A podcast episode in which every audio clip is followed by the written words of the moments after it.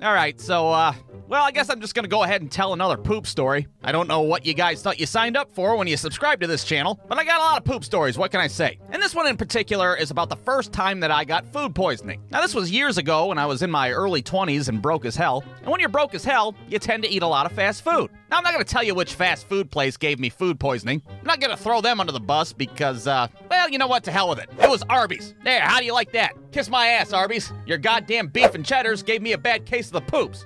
To the legal staff of Arby's Incorporated, Brewstew Films apologizes in advance for slandering your ass six ways to Sunday in this shitty stick figure cartoon. Please don't sue the shit out of us. Sincerely, Brewstew Films' robust legal team of Harvard lawyers. Okay, so like I was saying, I ate a very delicious, but very tainted beef and cheddar sandwich from Arby's. And this naturally gave me a very bad case of the poops several hours later. Now, what do I mean by a very bad case of the poops? Well, if you've ever read the classic Aesop's fable, The Boy Who Cried, I gotta shit, and I gotta shit right now, then you'll know exactly what I'm talking about. You see, what would happen for the next day and a half was that my stomach would be all like.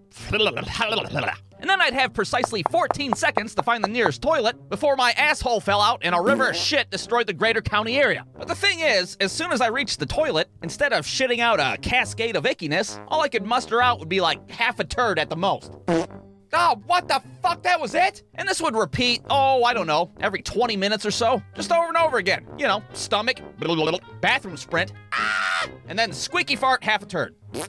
Now, I don't know what I did in my life to wind up in whatever circle of hell I was in, but it couldn't have been at a worse time. Because I had a job interview the next morning to go try to work at a shitty car dealership for the rest of my life. I don't have time to be dealing with a poop episode right now, that's for sure. And you might be asking yourself, well, then why don't you go to a doctor? Well, for one, like I said, I was broke as hell and I live in America, so there's that. And for two, even if I did go, they're probably gonna wanna make me poop in a cup so they can analyze it. And uh, that shit's pretty fucking weird if you ask me. What do I gotta do it in the office while the doctor's making eye contact with me? Or do I do it at home and fucking shit in a Yahtzee shaker? And just bring it in Monday morning like, hey, here you go. Here's a little bit of me that you can test or put under a microscope or whatever the fuck you do with it. Yeah, no, I'm good on that. I'm not going to the doctor, and I sure as hell ain't pooping in a cup. So the following morning rolls around, and, uh, well, I'm still the mayor of Poop City, if you will. Hell, if anything, it's slightly worse because now I got a bad case of hot farts to go along with it.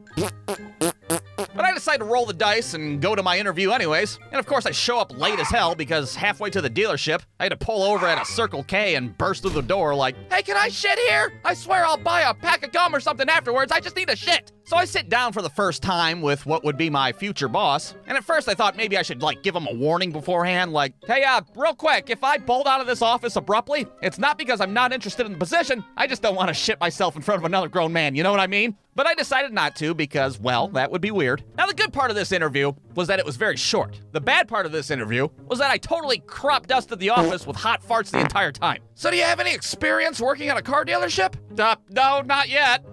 But I surely would like to. Ah, that's weird. It suddenly smells like a Kmart in here. Uh, anyways, uh, we're gonna need you to take a drug test. Yeah, I can take a drug test. I can do it right now if it gets me out of here.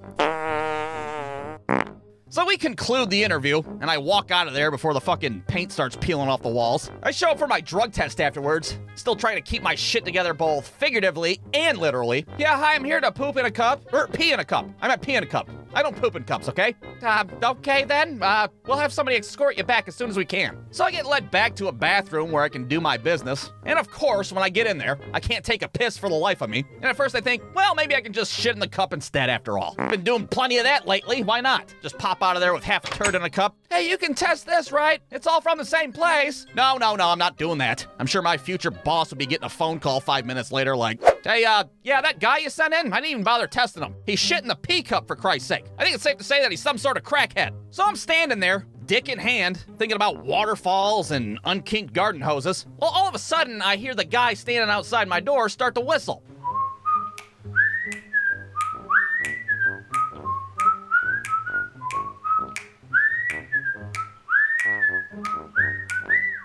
And first I'm like, God damn it, the fucking audacity this guy has to whistle at a time like this. But then suddenly, two things started to happen. One, I started to pee a little.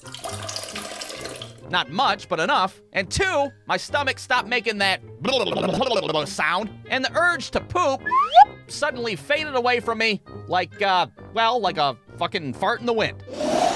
Now, to this day, I don't know if it was the sweet, sweet melody that is the Andy Griffith whistle, or if that guy outside the door was a fucking witch doctor of some sort, but I couldn't have been more relieved at that moment.